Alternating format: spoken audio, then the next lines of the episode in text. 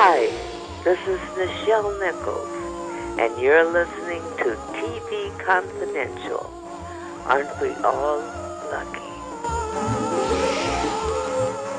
Ed Robertson welcoming you back to TV Confidential radio talk show about television. Is happy to welcome back Mr. Walter Koenig. Walter Koenig, the actor known around the world for playing not one but two iconic TV characters the villainous Alfred Bester on Babylon 5, and of course the perpetually cheerful Pavel Chekov on the original Star Trek TV series and the first seven Star Trek motion pictures. Walter's range of talent not only encompasses the world of acting, but he is also an accomplished writer, director, and producer who has left his mark in the world of the stage, film, publishing, comic books, graphic novels, and several books of his own. As a matter of fact, Walter's latest book is actually two books in one. We'll tell you what we mean by that in just a second. Walter Koenig, welcome back to our program. Thank you. I'm glad to be here. Your latest book, which is called Beaming Up and Getting Off Life Before and Beyond Star Trek, it is an update of a book you wrote many years ago called Warped Factors, but there's a whole other section to it which brings us up to date on what you've been doing over the last uh, 10, 15 years. And there, there are three takeaways that I wrote down after reading the entire book. And above all, you are a person of great humor. I mean, I remember that from our previous conversations, but I have to tell you, Walter, there are several passages in your book that made me laugh out loud, and I thank you for that. Good. as long as it didn't have to do with anybody's death. No, no, no, no. You have a very droll kind of Cleveland Amory, the, the famous TV critic who was the critic for TV Guide for many, many years, he would describe your sense of humor as slow funny, where you, you set the stage as the, as the gifted storyteller that you are, and then you drop the funny on us, and sometimes in ways where we don't expect it. Good. You're, you're also a person of great principles particularly with regard to not only your your acting craft but your writing craft. And and though this has gotten you into trouble a couple of times you've stuck to your principles and I think people respect you for that. Except for the ones who don't. Well there's there, there, there's always a few. Where did you loaded question where did you find that? Where did where did that come from? I have no idea. Um you know, I, I just, just who I am and what I am. Believe me, I've, I've told many a story that's fallen flat and that has, has, has not received a, generous response. So I'm totally capable of saying the wrong thing or, or saying it, saying uh, it improperly, or, or doing uh, doing something that is, is terribly embarrassing for my for my children you know, oh God, that's bad. But there are times when you stood up for yourself, uh, whether uh, whether it's for whether it's on a play or whether it's you know something you've done for for television. You've never been afraid to speak up for yourself because you know that if you don't, you, you may never have that opportunity again, and that may haunt you. And you know, not not everybody comes to that insight, but you did. Yeah, I think that's true to an extent. I think there are times that I missed that opportunity when I should have, would have, could have said something that uh, was justified for the occasion, and I didn't. You know, I bit my lip and didn't. Uh, and and those experiences do haunt you. They do stay with you, and you beat yourself up a little bit for not having uh, the uh, the balls to, to, to go with what what you feel. You know, to, to protest an injustice that has been done. But yeah, there. You know, I got fired from one movie of the week for, for talking up. The, the director, artistic director of the neighborhood playhouse, the school I went to, was furious with me and accused me of things that I, I, I didn't do. But I needed, I needed to make a point. I needed to say what was on my mind. So it's happened three or four times that I've had a very strong backlash. But on the whole, I think. Uh, I sleep better f- confronting those circumstances. Yeah, you. It, I'm going to go out on a limb. I'm going to say you're a man with few regrets. That's true. That's true. I, I, I am. Some of them, my regrets are things that I, I had no control over. Yeah. Like, I, you know, I, I would have liked that my role in Star Trek had been more important and more dense and, and, and um, more dimension. But I have no, I had no control over that. Yeah, you had you had no control over that on the original series. To varying degrees, you had some control over that in the making of the movies, particularly. I mean, where where where at most showed, where it most you know blossomed, and you were able to tap Chekov's potential was Star Trek Four. That was great fun. That was my my best experience. I thoroughly enjoyed that. Yes, and we're thoroughly enjoying talking to Walter Koenig, the actor known around the world as Chekov on the original Star Trek, the first seven Star Trek movies. Uh, Alfred Bester on Babylon 5. Walter's memoir, Beaming Up and Getting Off, is the story of his life and career before, during, and after Star Trek. Uh, it's available. Beaming Up and Getting Off is available through our friends at Jacobs Brown mediagroup.com. You can also find it uh, amazon.com, wherever fine books are sold. You mentioned the Neighborhood Playhouse, which is the uh, theater group that you uh, were part of uh, in the early 1960s in New York during you know your formative years as a professional actor. I had forgotten, you know, what a what what what a great esteemed group of actors you were you were studying with at the time. You know, we're talking about people like James Caan. We're talking about people like Dabney Coleman, Brenda Vaccaro, Jessica Walter, and an actor that you became very close to at the time, Christopher Lloyd. Yeah, that's all true. You know, I, I look back at the, those days and I think, now, who would I have thought during that period would emerge as a, a significantly popular and uh, actor who, who works a lot? And, um, you know, Brenda, because she was very talented and very emotional, Elizabeth Ashley because she was extremely pretty and and um, had a good stage presence. I wouldn't I wouldn't have guessed Christopher Lloyd. well, but because because of course you know I, I was I, I, I would have been thinking in terms of leading man and you know uh, people who would actors who would go on to be successful in in that niche.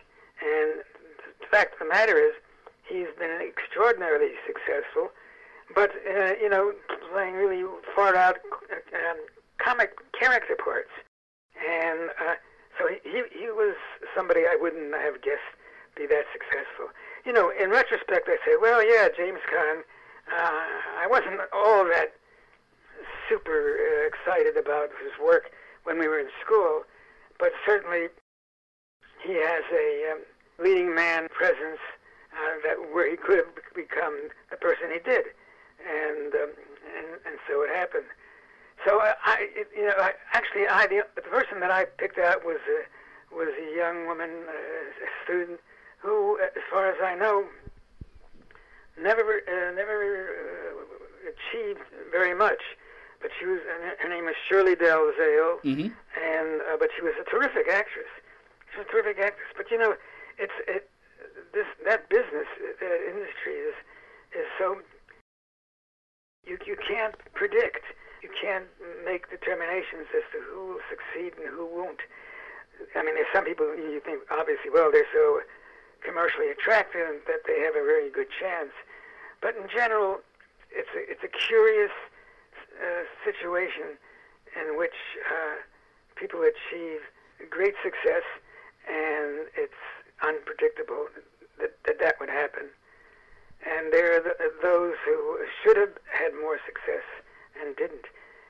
I'm, I'm, I'm stalling here because there's a word I'm trying to think of, and I can't think of it. But you get the idea. Well, know, I'm, I'm thinking of the word kismet.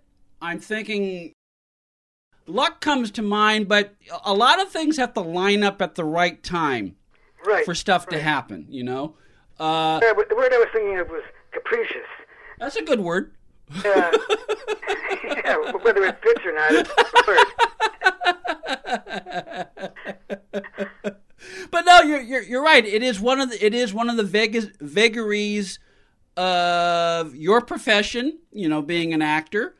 Um, I dare say our profession because you are a writer and I am a writer, so we have that in common. And, you know, a lot of times the difference between something you know seeing print or, or being made into a movie a lot of times it comes down to is your manuscript in the hands of of, of an acquisitions person who was looking for something right now and Right. there's and there's walter's manuscript Yeah, yeah, right. Eh, I mean, there's just so many, there's so many variables and and circumstances and you know that um, you, you can't you can't make it an absolute determination as to uh, assuming that the talent level is the Yeah. same. You still can't assume who's going to be a big success and who's going to give it up after five years. and every now and then you do need a little bit of luck whether it whether, Absolutely. whether it's luck in the in the most capricious sense of the word, see, I work that in, or if luck can sometimes in, be in the form of sometimes you have an angel watching over your shoulder, and you had a couple of angels watching over your shoulder in the course of your career. One of which was Joseph D'Agosta, who was the Absolutely. you know, and uh, Walter has a great story about how a part that uh, D'Agosta cast him on for the series Mr. Novak had played a very, very pivotal role in Walter eventually becoming Ensign Chekov on Star Trek. That is that is one of the many stories that Walter shares in his memoir, Beaming Up and Getting Off: Life Before and Beyond Star Trek, available from our friends at Jacobs Brown Media Group, uh, as well as Amazon.com, all fine online retailers. Stay with us, folks. We'll be right back. One of my favorite lines in the book, and this goes back to James Caan. You, you may not have connected with him when you were studying together at the neighborhood playhouse, but you worked together at least one time in, in Right. television after that. And he, uh, you have a funny story about how one thing you learned from them is actors never run to their trailer when they're called. Well, stars don't. Oh, stars don't. That's right. That's right. yes, I yeah. Uh, We we had eaten lunch together in the cafeteria. Of course, I knew Jimmy um, from the Playhouse, and we were playing opposite each other. I mean, we I was the bad guy and he was the good guy, and we had finished lunch. Hedda Hopper had stopped and told him that he was on his way to stardom. I remember that, and and I don't think she knew that I was sitting next to him. I, never, I never I never caught her gaze, uh, but, but that, that was all right. Uh, I mean, that wasn't a big deal. But we were com- coming back, and we were strolling, and um, which was his gait, and I just was imitating his gait. He was a more important actor, so I felt strolling was appropriate for him, and I was gonna, I was just gonna hitch a ride on that. Am, am I making this really much too complicated? No, no, no. Well, the, the, the, the point the point is is that he carried himself a certain way because he's, he he saw his path going in a certain direction. Absolutely, and yeah, and I was following behind. Yeah. So, in any case, so we were 50, still 50 feet from the sound stage, and one of the assistant directors came out and said, "Hey, you guys, hurry up! We're needed. They're waiting for you." And I started to run, and Jimmy grabbed my arm and said, "Stars don't run." and uh, he proved it. You know, I mean, he, he, he did become a movie star, and he had a great success, great career. Yeah, but that's I, I I never tried it on my own. No, But, uh, no, but but the key point is that it's it's how you carry yourself, it's how you perceive yourself, you know, Right, and right. and and in that there's a sense of there's a sense of okay, this I mean I'm not going to do that because that's that's not that's not how I'm I'm wired, and it goes back to how we started our conversation because you've always had a sense of dignity, whether it's regard to the character you're asked to play or just who you are. And that was very important throughout your career is that, you know, no matter what the ups and downs of your life as an actor has been, it was very important that you maintain a solid sense of self worth. Thank you. Uh, I think that's true to, to certainly to a degree. I don't know if I can, if I can, um, if you know, I did it I stood up for myself and stood up for what I believed in without exception. There probably were times when I capitulated. Mhm. I do remember that when I I was brought in to uh, pitch an idea for the Incredible Hulk uh, as a writer. Mhm. I don't know if your your fans know, but the way it usually works with, with independent writers is they come in and they verbally pitch an idea, which they do for free. There's no payment for that. It, but if they like the idea, they let you go on to do an outline, and you, you do get paid for the outline, a certain amount of money. And if they like the outline, you go on to do a first draft, and they can require you to do a second draft. Each time you get paid more. So I came in, I pitched an outline about a, an Incredible Hulk story, and I had it taking place in Appalachia, where the people were very uh, isolated and were, were not part of the general population community. They, they, they, they were people living in hills. And I had gotten my idea from the newspaper uh, about a, uh, a community that was made up mostly of African Americans and Native Americans. And they were pretty much cut off from the, the rest of society. And, and they lived, you know, very much on their own. And my idea was that the Hulk manifests itself in their community, and they see this rather strange, grotesque-looking being, and they think of it as an evil spirit, as a warrior spirit, somebody to be afraid of. And I and I pitched it, and they liked it. The two ladies who were in charge, and then I went and I I did the outline, and they really liked the outline. And in fact, at that point, they, they asked me if I'd be interested in becoming a story editor over there. That kind of scared me. I didn't want a, a nine to five job where I'd have to come in every day. And plus, you were more interested in writing your own stories versus editing and fixing yeah, others. Yeah, but I went on and I wrote the first draft, and then I got a note saying uh, they wanted some that, that they loved it. They were going to go ahead, but they they needed some changes, and the changes came from the executive producer who had been off shooting a two-part Incredible Hulk, Mhm. and so he wasn't around when I was hired, and he only found out about me and the story that I had already written uh, when he returned.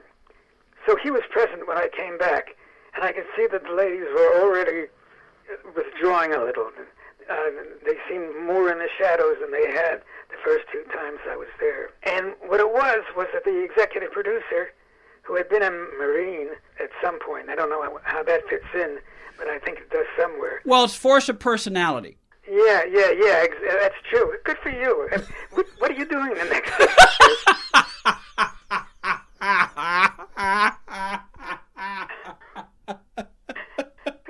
So what he wanted me to do, he wanted, he said, well, we're going to go ahead and do your story, but we want to put it in Mexico instead of Appalachia. And that this is one of those moments when, when I think principle uh, plays a role. Mhm. Uh, I said, I, I can't do that. And he says, what do you mean you can't do that? I said, if we put it in Mexico, we are saying uh, that these are peasants, that this community, we are, we are delineating who they are, and we are stereotyping them as people of very little education, and, uh, and you know that they have these crazy religious beliefs, and we're we're making a, a statement about who they are uh, as a uh, you know prototypically. And they said, well, we, we can't shoot it in Appalachia. There would never be a society there, a community that didn't know better than to uh, think of this, this being as being in some way. They would think of this being as being real and attribute to it personality and a concept and a That you didn't necessarily intend when you were writing the story. Yeah. I just thought if we made them Mexicans, we were saying that they were dumb. Yeah. And as the storyteller, it's important that to the extent you can, the story reflect what you had in mind. Yeah, and it's tricky with network television uh, because and when you're a freelancer yes you write a story but it ultimately has to reflect the vision of the, of the producer and what he has in mind in the story so you have to sometimes you have to compromise to do that and if it's sometimes you do and sometimes you don't you chose not to and yeah, yeah. And they said to me, you know, if you don't do what we're asking, we can't use your story. yeah And I said, well, these two ladies, they heard my pitch, and they saw my outline, and they saw my first draft, and they were all on my side. They, they were enthusiastic. He says, well, I'm not enthusiastic. So that was the end of that. Yeah. The, the curious thing is, the story didn't get produced, but they paid me anyway. Yeah, which as working writer to working writer, you can't ask for more than that. I mean, I guess the I guess the only other thing more than that you can ask is, is to see it produced, but you were paid for your time. Yeah, and they, they respected me uh, to do the honorable thing because I was carrying out the story that we had all agreed on. It wasn't as if I had written something different than what I had pitched. No. So they had the integrity to, to pay me, and I had the integrity, for want of a better word, uh, not to write it. Walter Koenig is on the line with us. Walter Koenig, the actor known around the world as Mr. Chekov on Star Trek, and Alfred Bester on Babylon 5. We'll take a quick time out, then we'll talk some more with Walter about his adventures in television, both in front of the camera and behind the scenes, when we continue our conversation here on TV Confidential. Buying or selling a home can be one of the most stressful things we'll ever do in life, but it doesn't have to be. And no one knows better than our friends at Front Porch Realty Group. They're a community of realtors serving the Northern Bay Area of California that cares about their clients as individuals first and foremost.